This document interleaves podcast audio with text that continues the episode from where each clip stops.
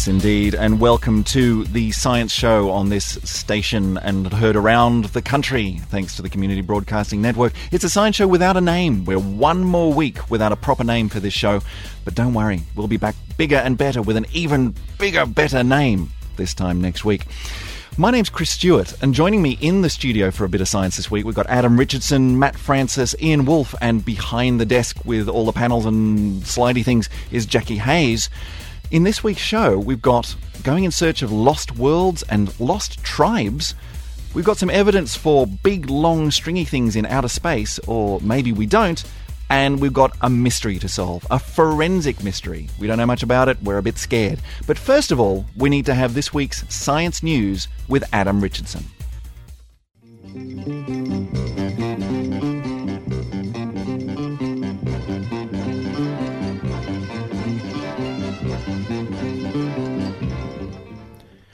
Researchers from Harvard Medical School have discovered that not all placebos are alike. They conducted a trial between a placebo version of acupuncture and a sugar tablet for the relief of pain. When patients were offered one placebo or the other, in neither case did they show any improvement. But when the same patients were then split up and put in a trial of either the fake acupuncture versus the real thing, or the fake placebo tablet versus the real thing, it was noticed that patients who took the fake acupuncture showed greater decrease in pain than patients who were given the placebo tablet.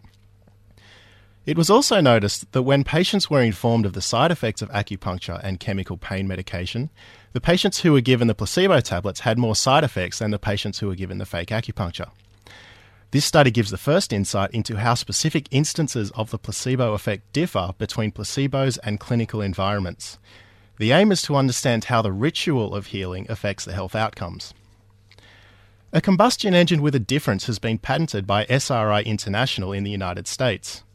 The company has been trying to develop a small internal combustion engine for the use of the US Army in small robots and spy planes, but could one day find use in lawnmowers, leaf blowers, and various other household items.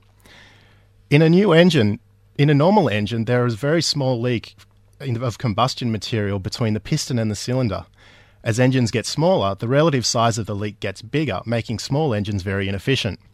The new design replaces the piston with an elastic material such as rubberized Kevlar, forming a very strong, flexible membrane. This membrane has no leaks and hence good chemical efficiency. When the fuel air mix explodes, the membrane balloons outward, pushing on a mechanical crank arm resting on the outer surface. The expanding membrane also has thinner walls, allowing heat from the combustion to rapidly escape, and hence yields a higher thermal efficiency as well. NASA has decided to divert funds away from scientific research and back into the aging space shuttle program, a move that has been dubbed extremely depressing by researchers around the world. Scientific research funding is set to grow by only 1% per annum until 2011, well below the inflation rate, meaning a decrease in funding in real terms. Studies into finding small Earth like and near Earth like planets orbiting other stars have been cancelled or postponed indefinitely, along with the Stratospheric Observatory for Infrared Astronomy, which is a giant infrared telescope mounted on a Boeing 747 aircraft. Other cost cuts included experiments to detect gravitational waves, study black holes, and look for hints of life within our own solar system. The money needs to be diverted away from scientific research and into manned spaceflight to compensate for cost overruns. The space shuttle program will cost 3 to 5 billion US dollars more than expected to keep operating safely until 2010. The extension to its operational life is due to delays in its replacement becoming available. There are also an estimated 17 more flights to the International Space Station needed for its construction to be completed. But while funding is decreasing to science, the Crew Exploration Vehicle, the replacement to the aging Space Shuttle, will receive a funding boost of over 75%. NASA says this is needed so that it will be ready for the 2014 launch deadline set by President Bush and for humans to return to the moon by the President's 2020 deadline.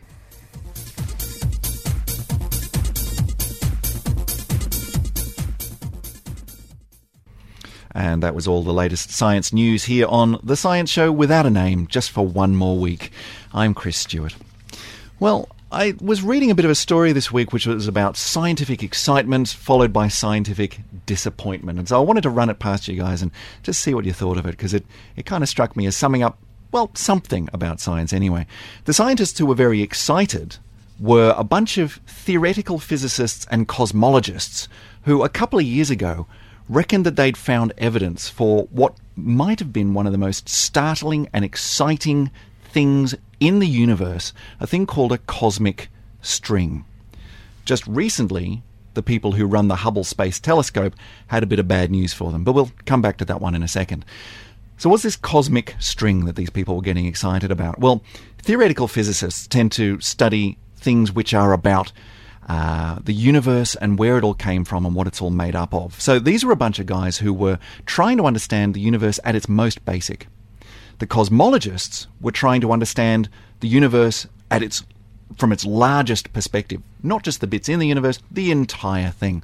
And a cosmic string is a leftover from when the universe was formed way back in the Big Bang. So I want you to cast your minds way back to that first primordial instant when all was just a big fireball. As the universe is expanding out of this Big Bang, there are bits of the universe which have subtly different properties from other bits of the universe, kind of like the facets on a crystal, on a diamond. They all look quite the same, but they're subtly different. And the boundary layers between those bits of the universe are where you've got some of the universe acting in this way, some of the universe acting in that way. There's a, there's a line between them. And that line is called a cosmic string. Now, this is all very theoretical. We can't go back and look at the early universe and see that they're there, but the mathematics seems to work. And as the universe expands and expands and expands and blows up into this enormous bloody thing we call the universe, these cosmic strings are huge, bigger than a galaxy, bigger than a bunch of galaxies, these massively long but almost infinitely thin strings covering the universe. And so, if you could find evidence for a cosmic string, you would have found evidence for some of the stuff that was going on way back in the earliest moments of the universe. So the cosmologists are excited about these things called cosmic strings. But the particle theorists, the theoretical physicists, are also excited because there's a different kind of string that you might have heard about. There's a different theory called string theory. And rather than being about things the size of a universe, string theory is about very, very, very small. Smaller than an atom, smaller than the nucleus atom, smaller than the particles that make up the nucleus of the atom. You've got things called strings, superstrings you might have heard of. But the cosmologists and the theoretical physicists got together and said, when the universe was expanding in the Big Bang, maybe the tiny little strings blew up into huge cosmic strings. So, what are they looking for when they're looking for a cosmic string? Well, it turns out that a cosmic string is incredibly energetic and incredibly massive. And so these tiny little clotheslines throughout the universe would be the ones that the galaxies clump around when the universe is forming. That would be where you'd see all the matter. But they're also so incredibly dense and heavy that they would actually form what's called a gravitational lens which means if a cosmic string got between us and something else like a star or a galaxy, we might see it in more than one place. Well, back in 2003, an observation was made by a bunch of Russian astronomers where they looked up and they saw the same galaxy in two different places in the sky. And they went, hang on, let's look at that again. There's, and it's up there as well. That's the same galaxy. There must be something between. There must be a cosmic string. And everyone, wow, this one observation ricocheted around the world as evidence for cosmic strings and maybe superstrings. That was the excitement. This year in January, the Hubble Space Telescope had a look, looked a bit harder again, and went, guys, sorry, two different galaxies.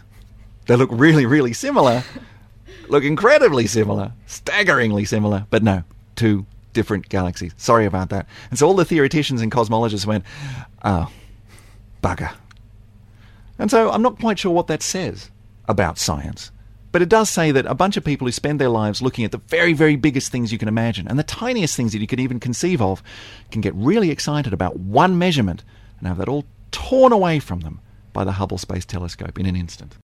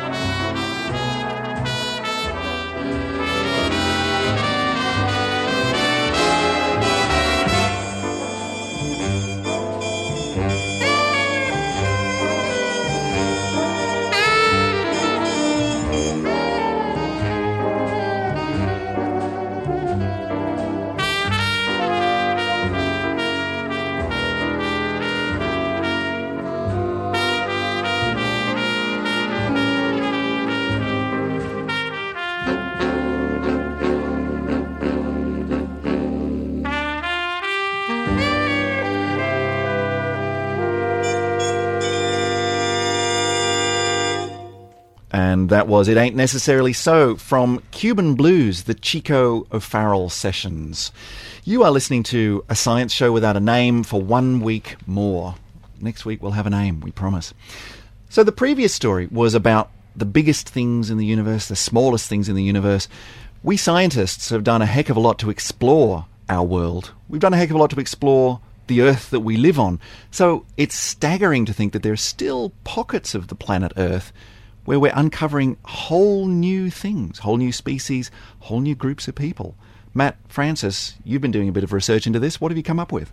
Yeah, well, there's a couple of things come up recently. Um, examples is the first is an example of a basically an entire lost world found in a in a rugged mountain range, heavily forested mountain range in the the west of Papua New Guinea.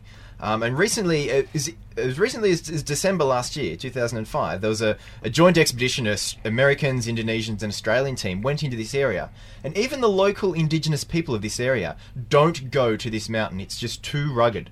Um, they had a lot of guides from the indigenous people from this area, but they themselves don't normally go into it. So this is an area that, as far as the researchers were aware, no humans had ever been into this area. So this is found, a lost world. Exactly, and a lost world. And the kind of things they found were amazing. Enormous, giant flowers of species that have never been seen before, Ooh. and rare wildlife that was so they could see that there'd never been human contact because they had absolutely no fear of humans.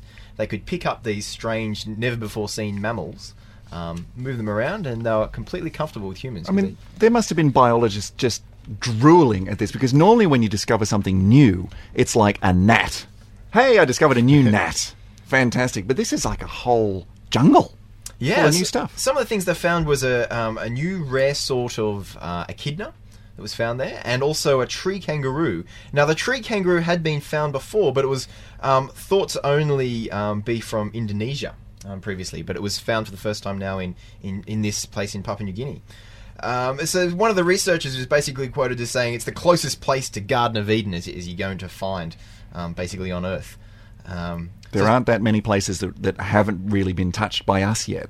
That's that's right. That's right. These so, um, echidnas are these the same ones that you find in Australia? No, no. It's this. It's obviously biologically similar, but they're they're a different species. They're called the. Um, I think it's a long nose version. A long long nose version. Now I'm not sure what they're called, but uh, they, yeah, they picked up two long beaked echidnas. See, now you know that these yeah. guys just got a couple of echidnas from Australia, took them up there, stretched them a bit. Went, look, look, quick, yeah. get a paper out of it. And another thing that this expedition actually did, it actually solved a a major uh, sort of unsolved mystery in biology, which was um, the location of the get this. It's called the Berlepsch six-wired bird of paradise. Oh, that one. Very I've always been wondering name. where that one was. Apparently, there'd been one sighting ever previously um, in a different area by this, um, and so this was in the 19th century, the previous sighting, and it was given this name at the time. But this is now finally they found where it actually lives. Um, they've found, and they actually observed a mating dance of a male Berlepsch six-wide bird of paradise. Cool. so at least the they know that there's there's at least two of them anyway. there's at least two in the world that we've seen. So that's a lost world of, of animals and plants, but that's not the only lost world that has been uh, uncovered recently. Yes, yes, exactly. Not only is there this isolated sort of um, ecosystem of, of, animals, but um, this has been known for, for some time. But there is um, a tribe of people, um, essentially still Neolithic, Stone Age hunter gatherers, that have had essentially no contact with outside humans. Um, and the reason this has come up recently is, in fact, um, this this place where these people live. It's it's known as the the Andamanese Islands, um, the Andaman Islands, and the, the, tribe is the Sentinelese, the Sentinel Island, um, and it's a protectorate of India. And the Indian government basically has decided to set up a five kilometer radius around this island that no one is to go inside because every time people have gone inside previously, they've been killed. Basically, this tribe is extremely hostile to outsiders. They're armed with um, bows and arrows. Um, and as I said, any any outsiders that they've seen previously have been killed. Um, and recently, a couple of um, fishermen, illegally fishing in an area nearby, got drunk. Their boat drifted into the area, and they were killed by these islanders. Um, a helicopter was sent in to try to recover the bodies, but it was beaten back by a hail of um, arrows. nice effort. Does anybody know what these people look like? Well, the they island? have the. I said there was no contact. There was some limited contact in the late '90s where uh, there was sort of a program to try and um, start to communicate um, with these people, they were leaving gifts on the shore, and they had some limited contact. But um, in one of the attempted uh, sort of meetings with them, several people were killed, and after this, the project the project was abandoned. So basically, it's a it's a completely sort of cut off tribe, which I think is, amazing and, and sort of a treasure of kind of our, our, our human history that there is a, a pristine tribe of people living as as people have done for sort of tens of thousands of years. Well, here's to hoping that the people of the world can leave both this uh, this group of or this this tribe on this island and this new newly discovered lost world up there alone for long enough for them to actually get on with what they do best, which is just existing. You're listening to the Science Show on this particular station. You are listening to The Science Show with no name for one more week. I'm Chris Stewart, and not many people know that we here in the uh, the 2SER studios in Sydney consider ourselves to be forensic scientists as well. We've had an interesting case here in the CSI labs. Adam, what can you tell us? Well, I've just got off the phone from the, the Austrian capital, Vienna, where they're looking for a consult because they've got a, a pr- bit of a tough problem, and I thought I'd throw it to you guys. Austria, cool. Austria. I like Austria. Now, they found many songbirds were found dead in the capital, Vienna. Songbirds. Songbirds, so little Dead. tweetery things. Now, from the 40 tested, um, they were found outside buildings by concerned Viennese. They were found to have damaged spinal columns in an autopsy. They were also found to have damaged livers. And the final piece of evidence is that their stomach contents contained decayed berries. So, what killed all of these songbirds? Okay, if I can just sum up, because I, I had my pen and I was taking notes. About 40 birds, 40 were tested. 40 were tested, and they had spinal damage, Spinal damage, yes. liver damage, Liver damage. and tummies full of berries, decayed berries. decayed berries. Well, if, if, if, if I think if we found a human corpse that was had liver damage and uh, a spinal damage as well, I think there's a few sort of possibilities. Well, well the main possibility would be something to do with uh, alcohol, and then some sort of silly behaviour um, due to the drinking of alcohol leading to the spinal injury. So that would be my. Uh, Your your uh, your parallel here is someone going out and getting paralytic, and then going and banging into something and hurting themselves. Getting behind a wheel of a car or an but, but, aeroplane. but or, also because they've um, because they've been drinking a lot, they've got liver damage from the alcohol. Well, possibly. Um, the the people that found the birds were really concerned because Austria isn't that far from Turkey, where there's been a lot of bird flu, and the Ah, symptoms yeah. of bird flu are badly destroyed internal organs, Ah. like Ebola would do. So you'd be worried. So that's what got everyone worried. But what is actually going on? Could it be? Can I can I put forward an hypothesis here? Could it be that the birds have been chowing down on some berries, which are fermented? They're getting pissed. They're going for some joy flights, smacking into windows and buildings and things, and going, oh booger, and falling down to the ground with spinal damage. But they also happen to have liver damage from all of the alcohol from the fermented berries. Got it in one. Woohoo! well, two or three. And it turns out that their livers are so badly damaged that they've been doing this, like drinking alcohol to obscene amounts for their entire lives, and they look like people with term- people with terminal liver cancer. So this is this is fantastic. We've got a bunch of people over there in Austria who are looking at all these dead birds and going, "Turkey's just over there, Asian bird flu, bird flu. This is this is trouble, people. Come on!" And then they're quick, do an autopsy, get the bird in here, get the auto, rip it open, and berries. Didn't expect that one. And spinal damage. No, didn't expect that one. Liver damage, not so much either. Guys, I think we've got ourselves some pissed birds here.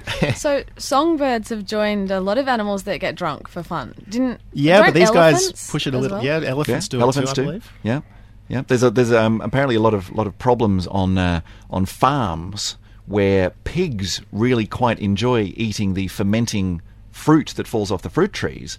And if you've ever tried to wrestle a wrestle into submission a very large drunken pig, then uh, you'll know the difficulties of, of having um, having fruit farms and, and piggeries I've next never to each had that joy, but No? I No. look I look forward It's to not it. a lot of fun. for it. I It's, a, it's, a, it's a tricky one.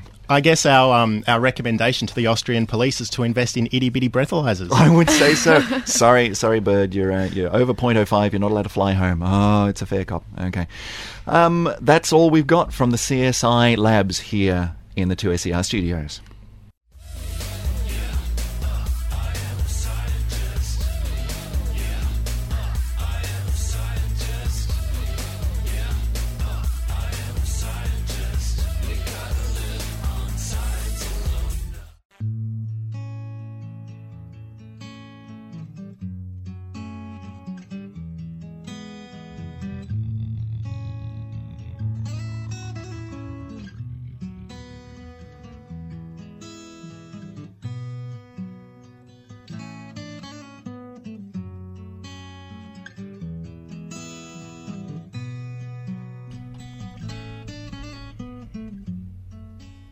Well, that's all the time we've got for in this edition of a science show without a name for the very, very last week.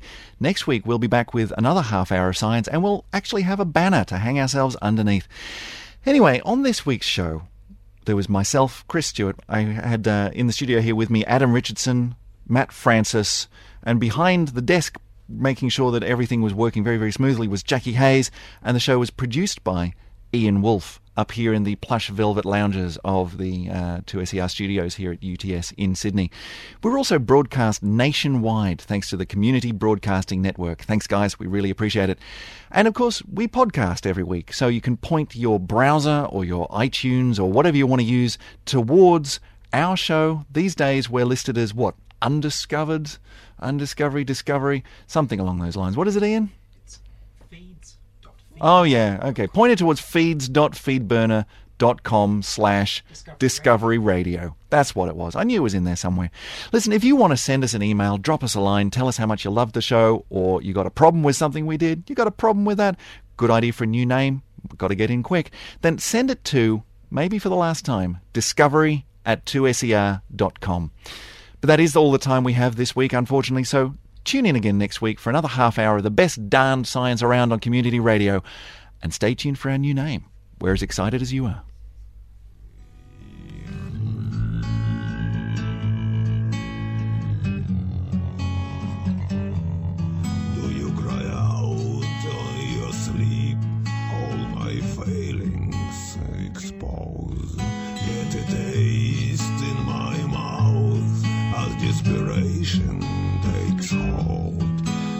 something so good just can't function.